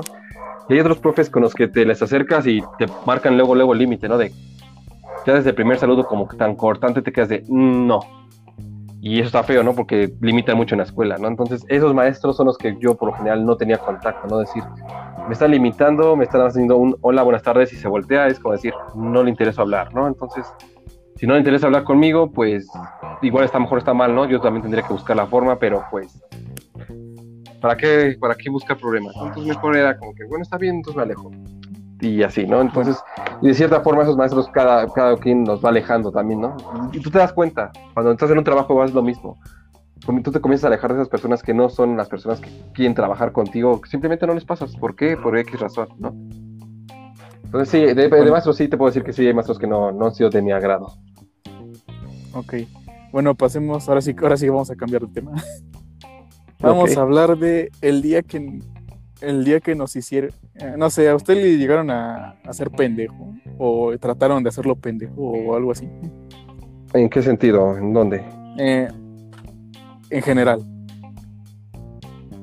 ¿En la vida? ¿En la escuela? ¿En el trabajo? en la vida, en la escuela, en todo, o sea, en general. Bueno, yo le voy a, bueno, en lo que, para que se dé una idea, yo le platico, ¿no? A mí me trataron de hacer pendejo una vez. Eh, yo estaba, bueno, era mi cumpleaños, estaba, creo que en Instagram y, y la chingada, ¿no? Me mandan un mensaje de, oye, no, me interesa este perfil, ¿no quieres participar en un negocio que estoy, que estoy planeando? Y yo dije, bueno, va. Y ya le pasé mi, mi contacto y, y ya me enteré que era una estafa piramidal. Ah, Y no dije, ¿sabes manches, qué? es cierto. "No, ¿Sabes qué? La verdad dudo mucho, me siento... O sea, todavía, ¿no? Le dije, ¿sabes qué? Esto es, esto es una estafa piramidal por esto y esto y esto. Y todavía él se me pone a la defensiva de no, que no sé qué, que, que no, que tengo mi dinero. Y le yo de, ah, ah, bueno. Y pues ya se Fíjate que cortó esa- la conversación. Y pues sí, que o esas sea, estafas piramidales sí me llegó a pasar, ¿eh? Una vez, este, pues cuando te digo que no tenía nada que hacer, era nini y no tenía nada que hacer, eh, quería dinero, ¿no? Y pues, obviamente si no tenía ni la prepa, pues qué iba a hacer, ¿no? Entonces me, me busqué trabajo y, y, pues digo, antes no, no era tan fácil. O sea, sí había internet, ¿no? Pero no era como ahorita. Entonces dije, ah, pues voy a buscar trabajo en un periódico, ¿no? Y en el periódico siempre buscabas todo. Y decías, ah, aparte de trabajos, aquí hay uno, ¿no? Ah, que trabaja desde casa y gana tanto. Y decía, oh, genial, ¿no? Yo todo inocente y tonto, dije, ah, genial, voy a ganar esto. Y ya fui, ¿no? A buscar, y no, que tienes que estar aquí una semana y echándole ganas con nosotros y escuchando nuestras pláticas, ¿no? Y ahí me iba para el centro toda, cada semana, este, toda la semana ahí a ver qué onda. Y yo así como que, ¿cuándo me van a hablar de mi trabajo? ¿Qué tengo que hacer, no? Y ya hasta el punto fue al máximo que ya hasta el final, según de la semana, ya agarran y dicen, no, es que para que ahora que ustedes trabajan tienen que invertir con nosotros. Y yo de, ah, chini, ¿de qué dinero voy a invertir si no tengo nada, no? Y entonces Es lo que le di, ajá, Es que esa es como que la principal, ¿no? No, tienes que dar la cantidad. Y yo decía, sí, o sea, estoy buscando trabajo, no tengo dinero, ¿dónde lo voy a sacar? Y la cantidad que me pedía era absurda. Eran 200 dólares. wow. Y, y ahí entra eso, ¿no? O sea, te quedas, ¿de qué onda, no? Y, y todo- y- y lo que quieren es eso, te- como que te quieren a querer convencer. A menos yo en esa semana que fui, te daban pláticas así como que para subirte el ánimo. Yo digo que para cuando tuvieras que invertir no te sintieras mal cuando perdías, o no lo sé. Era muy raro eso. Sí, es, sí, no, en ese punto dije, ah, chis, eso, eso me huele, me huele mal. Y Como que me van a bailar. no sé, después, después que me iba a dar una, una olita hiela, disculpe. Eh, Por eso tengo, mi vaso de Pero- agua aquí. Aquí está la No, yo estoy afuera, pero bueno. pero sí, después me enteré, bueno, creo que era como que hace la misma, como que la misma empresa por un reportaje que está muy bueno. Búsquenlo, se llama... Ah, no me acuerdo, lo voy a poner en la descripción. Pero sí se trataba de una estafa piramidal y yo de... Sí, es que te dan pláticas para sentirte bien y que no sé qué. Y todavía lo llegué a consultar con, con unos amigos y en un grupo de WhatsApp que tengo que no tengo nada que ver eh, fraternalmente con, con ellos, nada más hablan de Halo y esas cosas. Me dijeron, no, eso está, está peligroso. Y yo de sí, y me puse a investigar y, y sí, no, mis sospechas no eran, no eran, no eran imaginación mía, sí. Otra, a mí, otra cosa que le vieron la cara o algo así, porque a mí también me pasó una, pero fue más pequeño. ¿Qué te pasó de pequeño? ¿O cómo? ¿Mandé? O sea, ¿te pasó a ti algo más de pequeño? ¿O, o a Sí, mí? o sea, le explico, no, a mí. Eh, digamos que yo estaba trabajando en un puesto de películas, tenía como 10 años. y llega un vato que caminaba pues cojo, o sea, rengo. Le decían el chapulín. No, es que me... Y El una vez me dijo, no, es que... Sí, es que era medio lacrota y le dieron un disparo y caminaba así. Y no sé, me dijo, no, es que tu patrón me dijo que que me dieras unas películas que ya no salían. que- Y yo dije, ah, bueno. todo inocente, ¿no? Obviamente no. No sabía nada. Ya después me. Y pasó así como por tres semanas, ya cuando después me dijo mi ex patrón. Oye, le estás dando películas a ese pendejo y yo decía, no, es que sí, usted me dijo que no, que no sé qué. me dio una rega no me dio una, sí me regañó, ¿no? No tan feo, pero pues dije, no manches. ya no. por suerte el tipo se murió. Bueno, sí, pero pues no, no, no por suerte. Para mí no y para él tampoco. Vamos a ver, me tiene unas broncas bien locas, ¿no? no, es que le pasó algo bien extra. Le pasó algo medio. No, creo que se iba a subir a saltar y creo que lo atropellaron. Y pues ahí fue. Pero bueno, chismes de, de tianguis. Chismes de colonia. Pues no, que de, niño no, o sea. Como era, o sea, sí estaba bien menso, ¿no? Como todos somos bien mensos de niños, pero pues. No, nunca, nunca, nunca fuiste estafado tan vilmente. Creo que no. Sí, sí, yo una vez, pero estoy tratando de acordar, pero no, no, no lo recuerdo bien. No me acuerdo con qué fue. No me acuerdo, pero sí, sí me ha llegado a pasar que, sí me han visto la cara de menso. Pero no me acuerdo cuándo fue y no me acuerdo de qué, pero sí, sí me ha llegado a pasar. De niño no, ya de grande sí. Ah, no me acuerdo, créeme que no me acuerdo. Bueno, pasamos a, pues, a la siguiente sección de escuchar eh, audios que nos mandan la gente. Creo que usted tiene el control de eso. No sé si pueda checar un poco. Nada más tengo uno, a ver. Buenas tardes.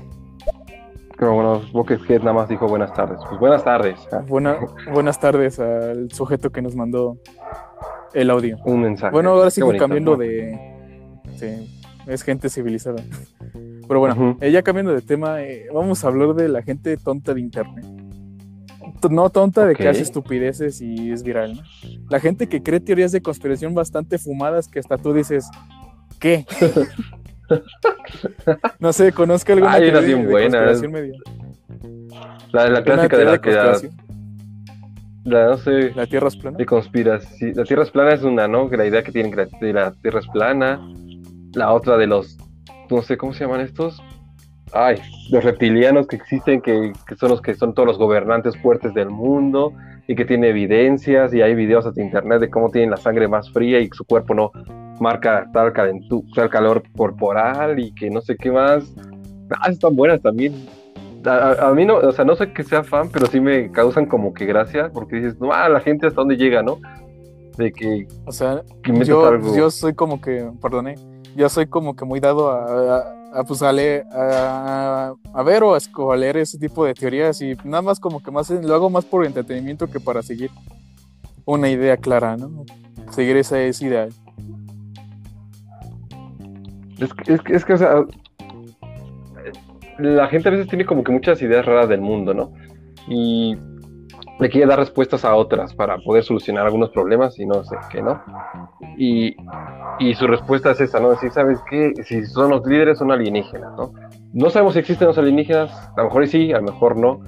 Eh, obviamente, tal vez sí, o sea, somos como que uno es un universo tan enormemente grande, infinito, como para que no solamente seamos nosotros los únicos que existen en el mundo, pero no sabemos que en realidad esas personas que existen en, en el universo aliens puedan vivir del otro lado del universo y nosotros acá, o sea, nunca los vamos a ver, ¿no? Y si son lo suficientemente inteligentes, no creo que sean tan inteligentes como para venir a la Tierra y gobernarnos de tal forma, ¿no? Creo que hasta nos gobernarían de otra forma todavía hasta mejor. Y si fuese así, hasta nos hubieran conquistado, ¿no? Dirían, ah, ya, ¿para qué estoy aquí perdiendo el tiempo? Vamos sobre ellos, ahora y llegas y te matan, y roban todo lo que tienen que ver, recursos, o, o te hacen esclavo, no lo sé, ¿no? Pero aquí la gente van a estar perdiendo el tiempo ahí, ¿no? De, ah, sí, voy a ser el presidente no sé, eh, Obama, ¿no? Y voy a ser reptiliano y jajaja, y soy la reina Isabel de Inglaterra y dos conquistos, o sea, y luego, ¿cuál es su beneficio de ellos? ¿Qué ganan? ¿Dinero humano? Pues no creo que les sirva de mucho, ¿no? Eh, yo conozco una teoría de que dicen que los huesos de dinosaurios son como una especie de farsa, que fueron invitados por no sé quién y en cierto punto dije, este güey, el tipo que me está diciendo eso está idiota. o sea, ¿cómo? O sea, que los dinosaurios no existieron. que los dinosaurios no existieron. Y que todo es parte de una conspiración y así. Y así, yo de ese tipo está medio tonto. Es que, güey, ah, Es que, es que su teoría como que más, su, su- así como que su argumento más, más fuerte es que dicen que hace, hace unos siglos no, no encontraron como que restos de, pues de dinosaurios y esas cosas, ¿no? Que fue hasta los 1800 que empezaron a encontrar y yo de, obviamente no. Estábamos Pues en no. una etapa muy oscura para que nos pusiéramos Pues a plantar y sí. Y, y, imagínate en esas épocas, si alguien, antes de eso, en la Edad Media, digamos, encontraba un dinosaurio y decía, es que existía un dinosaurio, lo mataba, o sea, la iglesia te iba a matar, ¿no? Era obvio que te iban a matar, te iban a decir, ¿qué? No, pum. Entonces, No, es pues que no, y aparte que no tenían las herramientas, ¿no? Sí. Es que luego en algún punto los cristianos dijeron, no, es que esos huesos los puso el diablo Ajá, imagínate, Para- o sea, saldría algo así. Para creer, para que pierdas la fe en Dios y yo de nada más. Lo más seguro es que hubiera pasado o pasó algo así, o sea, no, nunca iba a pasar, o sea, no tenían las herramientas, a lo mejor sí encontraron huesos, pero ni se dieron cuenta, los rompieron y los aventaron con todas sus piedras. O sea, nunca vas a ver, ¿no? Es como cuando encontraron las momias en Egipto, ¿no? Les, dio cierta importancia y las ocuparon como leña, como que, ah, sí, unos cadáveres, ¿no? Ya después fue de tantos cientos años después, es de, no manches, ma- de decisión de un buen de momias que hasta la fecha nos hubieran servido para investigar más, ¿no? Pero pues ya pasó. ¿Sabes qué teoría sí me acordé ya ahorita que sí está buena? Y sí me gusta, y de hecho es así para que veas así como que. No como tal, no tenía que ver nada como que sobrenatural, sino más bien político. Lo, lo que fue lo de las Torres Gemelas, porque fue algo que yo viví cuando iba a la secundaria, que pasó en esa época y me llamó mucha atención.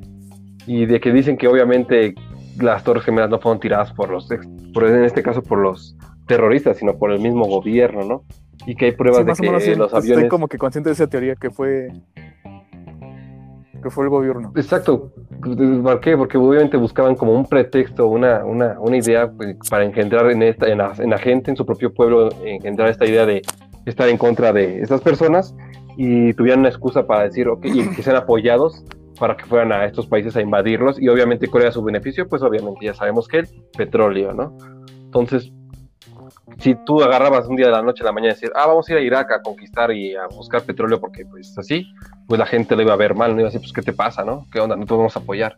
Pues si a la gente le metes la idea de, oye, y más que los americanos son unas personas muy patriotas, oye, es que nos pegaron a nuestro país, no manches, nos hicieron daño, obviamente los mismos van a decir, oye, no, pues hay que irlos a, hay que irlos a atacar, ¿no? Entonces, obviamente como que metieron esta idea, como pues pegándose a sí mismos, ¿no? Y dicen que los mismos aviones no eran, que no eran, este, ¿cómo se llama? No, no eran de pasajeros, eran de, eran militares, que por ejemplo lo del Pentágono nunca, eh, hay videos de que nunca se ve ningún avión que se, que se estrella, que de hecho se ve muy rápido y se piensa que es un mismo misil de- del ejército o alguna bomba que pusieron, y que extrañamente explotó, eh, se estrelló el avión en el Pentágono, en la zona en la que estaban como que remodelando, y que el otro, el otro avión nunca llegó a Washington y se estrelló antes, y te quedas de, o sea, son todas como que ciertas cosas que sí te quedas de, wow, puede que esa sí sea muy, muy verdad, si no es que sí es verdad, ¿no? Porque esa sí sí me la ando creyendo. No sé, una teoría de conspiración que más o menos sí la creo eh, y que mucha gente había dicho que, Mari- que Charles Manson, Marilyn Manson, qué tarado. Pero bueno, Marilyn Manson, eh, digo, Charles Manson, perdón, era, era, era un infiltrado del gobierno. ¿Por qué? Porque se había Wow, no descubierto que el gobierno había estado haciendo como un experimento, bueno, creo que fue la CIA, que, met- que metía varios agentes de, a tales a que hicieran distintos grupos y sectas para checar el comportamiento de, de cómo sería el, el control de masas, ¿no? Básicamente. Wow, eso no me lo sabía, ¿eh? Eso sí no. Y sí es cierto, porque hay documentos donde sí, sí se llegó a plantear eso. No sé, otra teoría de conspiración absurda. Bueno, la mayoría son absurdas, pero Pero esas son así como, sí, quién sabe, ¿no? No sabremos. Es que es, por ejemplo, es padre de la historia, ¿no? Que nunca vamos a ver la verdad. O sea, a nosotros siempre nos van a decir algo y, y nosotros vivimos con una idea de lo que sucedió antes, pero en realidad no sabes qué sucedió en ese momento, ¿no? Y la gente va a pasar el tiempo y va a seguir pensando pues, con lo que se quedó escrito, ¿no? Y nunca sabrás en realidad si fue cierto, si fue verdad, si hubo algún chanchullo, alguna idea rara por ahí. Y eso lo hace divertido. Querer como que saber sobre eso, ¿no? Y pues te pones a investigarle y a buscarle y pues y ahorita con internet hasta te buscas hasta cosas de más y te encuentras cada cosa, como dices, teorías bien raras que te quedas de wow, ¿qué, ¿Qué estoy viendo? no? Ya mejor me voy a dormir. Bueno, eh, ya hablando de teorías de conspiración y idiotas, eh, vamos a hablar de una muy conocida que se popularizó el año pasado. De, Genial. del líquido de los rodillas y las de las rodillas y las torres 5G. Y Yo en un principio dije, eso es una reverenda jalada. o sea, sí, es que la gente cuando no está haciendo nada que hacer, eh, inventa cosas. Eh, es lo divertido, es como los chismes, los chismes se crean siempre en casa, ¿no? Y los creas, se los vas inventando con la colonia y ya se hacen los chismes buenos. Pero es que es, es ilógico, ¿no? Eso, eso, fíjate, cuando yo lo leía no, no lo entendía, hasta me quedaba de, ¿por qué dicen eso? Hasta que ya igual te digo, te pones a investigar y te quedas de, o sea, ¿es en serio? Piensan que te roban cosas de tu rodilla. Pero es que de rodillas y, y que para tomar la temperatura es para lavarte el cerebro. Y yo, ¿de qué? Y que, que, y que lo, como, ¿qué es la otra cosa que decían? Que lo, que los, que los que te leen la, la, la temperatura te destruye las neuronas y todas esas cosas, te quedas de, no manches, qué loco. Esta gente, eso también eso del 5G que decían que no sé qué, y que las vacunas van a tener 5G, también leí eso, no, no sé qué tantas cosas, que iba a estar en tu cuerpo, no, no manches, eso sí ya está es muy que ciencia se, ficción. o sea, se las, se loca. las puedes remontar muy fácil, ¿no? Que según para que localizarte. Es, tienes un teléfono. ya te pueden localizar. Tienes un es que Facebook, sí. ya desde ahí saben lo que haces, ya. Ya que No si eres una persona, un código.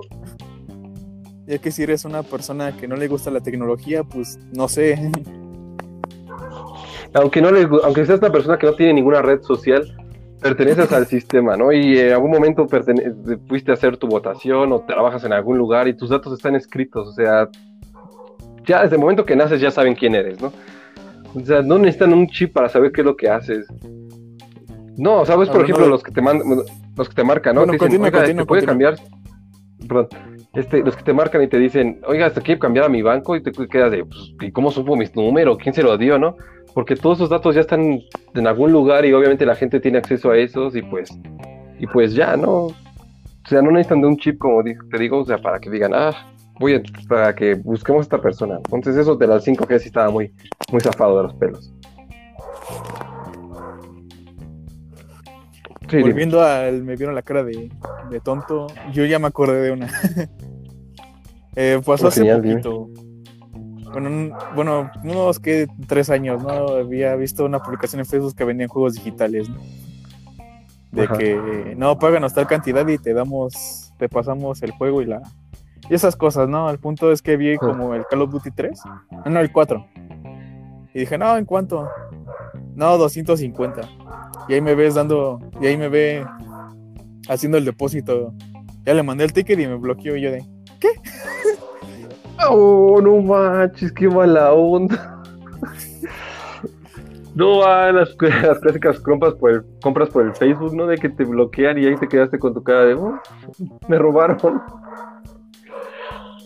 por eso. Qué mala Por eso onda, nunca, no. por eso nunca hacer, por eso nunca hay que hacer transacciones, siempre en físico, ¿no?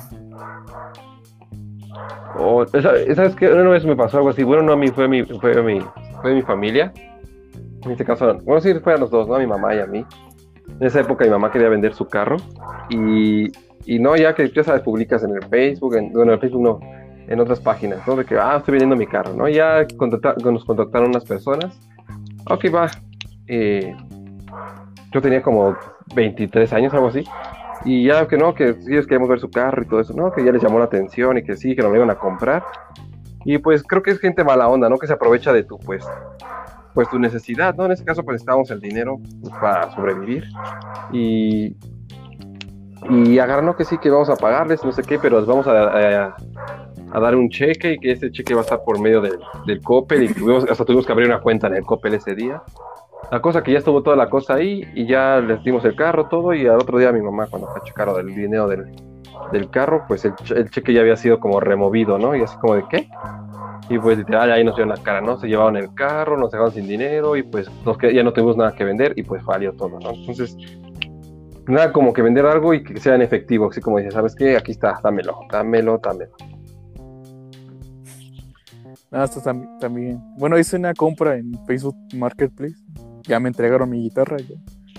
O sea, hay que saber con quién, ¿no? No hay que dar como que su dinero transacción porque pues, te puede pasar eso. El 50% de los casos, bueno, el 70%. Bueno, ya volviendo al, punto, al tema principal. Eh, ¿Cómo ve un profe la, la situación de la pandemia en base a clases? Porque ya, ya he tocado mucho, mucho esto, pero en una, en una perspectiva de una persona común y de un estudiante. Pero ¿cómo, cómo siente usted el, el panorama? Bueno y malo. De hecho, dos veces, yo lo veo de las dos formas. A ver, ¿por qué? Porque yo, yo me estreso. O sea, me da huevo hacer mis prácticas. Me da flojera todo.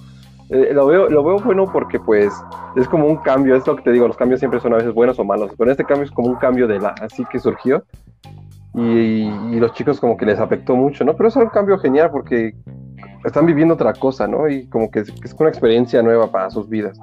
Y que al menos en algún momento ya saben cómo sobrevivir en caso de que haya cualquier cosa, ya saben que tienen que conectar alguna plataforma, entregar cosas, todo esto, ¿no? Eh, ¿Por qué más también es bueno? ¿Por qué aprenden todo esto? Los chicos que a lo mejor hay algunos que se, dieron cuenta, no todos, algunos se dieron cuenta que en realidad su forma de aprender es en más en línea, por eso hay universidades en línea, preparadas en línea. A lo mejor a algunos chicos les va a llamar más la atención y en algún momento cuando salgan de la escuela, pues se dedican a lo mejor a estudiar más en línea, ¿no? A lo mejor dicen que estudiar una carrera así, una maestría, un diplomado, lo que sea, y, se les hace más fácil. Eh, les crea otras herramientas a los chicos, por ejemplo, ser autodidactas. ¿Por qué? Porque ah, de por sí tienen que ser autodidactas, ahorita más, ahorita el doble, porque ya no está el maestro ahí diciéndole las cosas, ¿no? Ya tienen que aprender, poner más atención y saber que si no tienen un problema y no, está el maestro ahí para que los pueda este, responder, porque no lo ven durante la clase o durante la escuela, que lo llegan a ver encontrar en el pasillo y decir, venga, profe, tengo esta duda, ¿me la explica? No, ahora tienen que buscar la forma de que ellos solitos se buscan investigar y, lo contestan, ¿no? Saber que hay más información en Internet y que no solamente es nada más lo que la primera página que te aparece, ¿no? Sino hay muchas más fuentes, hay más fuentes en libros, cosas así para investigar.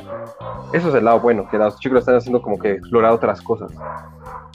El lado malo sería lo que dices tú, ¿no? Que mejor, como no estabas acostumbrado a algo así, ese cambio te afectó en decir, chin, ¿y ahora cómo entrego esto? Y no tengo este, el otro.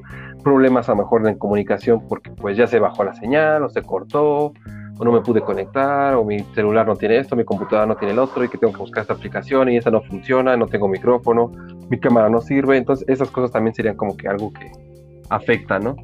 En mi caso como maestro, eh, lo feo es que yo no veo a mis alumnos, ¿no? O sea, yo sí los platico con ellos en video y en cámara y todo eso, pero platico con ellos, ¿no? Y, en cambio en el salón los veía, ¿no? Y estamos platicando, se acercaban y te decían, en el receso me ponía a comer papas con chile, me daban un buen de cosas y yo me quedaba de qué onda y comían y platicábamos y se acercaba otro otro grupo y te decía otra cosa, te contaban un chisme diferente y ahí, y ahí no, no, ahí no estás así como de, ah, de la clase y sí platicas tantito y toda la cosa, pero después es de, pues nos vemos hasta, hasta la otra semana, ¿no? Y eso como que sí es como a veces medio triste, decimos que demasiado triste, no poder ver mis, a mis alumnos en vivo y a todo color. Eso sí es como que de, ah, sí, sí me, hace sentir como que lo que te decía, ¿no? O sea, lo que yo quiero es estar con ellos, porque ¿qué es eso?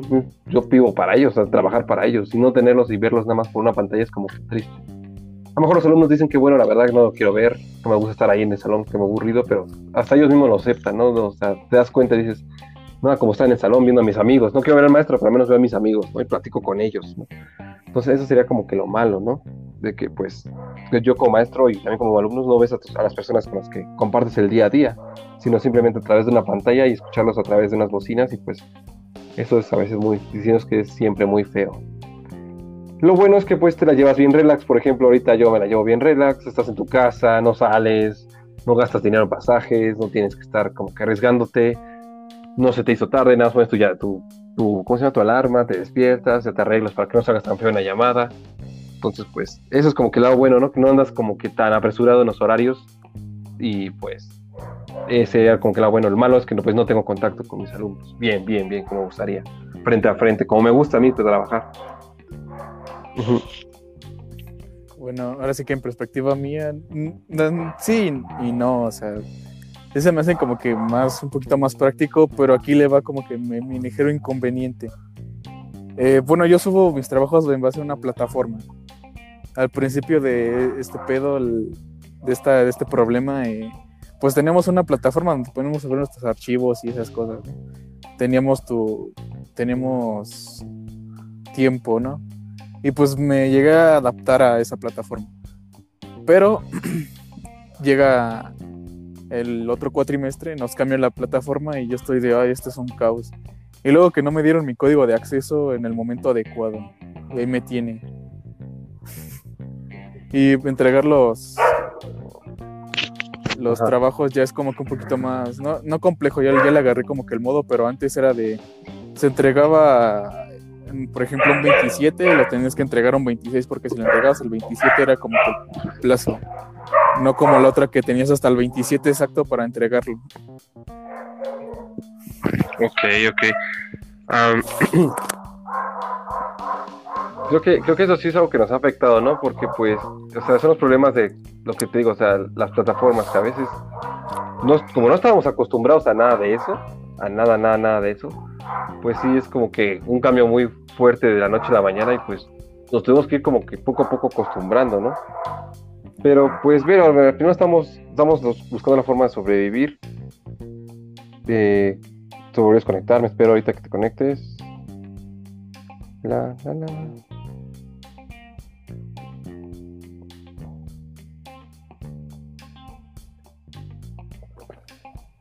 Ya te volviste a conectar. Ah, bueno. Sí, es que digo. problemas técnicos otra vez. Es la Sí, maldición de preocupes. este podcast. Sí, no te preocupes. y creo que nos hemos ido adaptando, ¿no? De que a veces está la señal bien, como por ejemplo ahorita, o sea, esos problemas como ahorita, y estás en clase, imagínate, de repente ya se conecta un chico y te dice, oiga, profe, es que no alcancé a escuchar porque se bajó el internet en mi casa. Oh, diablos. Además, los que se enojan, ¿no? Y aparecen en el Facebook. Yo no, yo agarro y digo, ah, va, no hay bronca, espérame. Y ya se los vuelvo a explicar otra vez. Y por ahí sirve que el que no entendió y no quiso decir, pues ya lo volvió a escuchar. El que sí entendió, pues ya se distrae menos ver el ce- el celular o no lo sé, ¿no? Pero igual, este, es irse adaptando, ¿no? Y hemos sabido como que poco a poco adaptarnos y creo que ha sido bueno. Y, y hacer una anécdota más que contar cuando estés más grande, ¿no? Ah, en algún momento tuve que estar conectado en la mitad de mi carrera, en, o la mitad de mi escuela en, en línea, pero fue divertido. Y pues ya. Eso sería Bueno, ya, bueno. bueno, ya, ahora sí que ya es, ya no hay nada que hablar, nada que decir. eh, no sé si quiera agregar otra cosa. Sus redes, no sé. No tengo redes, no soy una persona famosa, no soy como Julio Profe. Tal vez Julio Profe si hubiera venido, si te hubiera dicho su canal de YouTube y todo, ¿verdad? Pero yo Sí, no, pero yo no. no, yo solamente soy no, un usted, mortal. usted es un, sí, o sea, habla, hablando de con, con gente extraña que nadie conoce, excepto yo. Pero bueno, eh, hasta aquí, bueno, concluyo el podcast. Ya saben, si les gustó, dale, denle me gusta, suscríbanse, activen la campanita para Tú- que vean. Tú más bien di tus, tú más bien di todas tus redes o no sé. Eh, bueno, mis, mis redes van a estar en la descripción. O vuelvo a lo mismo, dale like, compártelo, suscríbete, activa la campanita. Gracias, profe, por acompañarme en este, en este episodio. Me dio, me gustó mucho. Fue, creo que es el episodio más largo de, del podcast por el momento. Genial. No, gracias a ti por, pues, por decirme, ¿no? Sentí, digo, es lo que te decía, sentí padre que me, que me hablaras y me dijeras, oiga, profe, ¿puedo invitarlos? Y dije, ah, qué genial, no manches. Creo que alguien interesa saber algo de mí o no lo sé. Y pues ya, ¿no? O sea, yo soy feliz, ¿no? O sea, soy feliz que, de lo que te había dicho, o sea, las cosas que me hacen sentir feliz son cosas como estas, ¿no? Que mis alumnos me busquen o que me digan algo así. Y lo que siempre he dicho, ¿no? O sea, yo lo que, yo por quien trabajo es para, pues para ustedes, ¿no? Para mis alumnos, mi beneficio, mi, mi gran logro siempre van a ser ellos, ustedes, ¿no?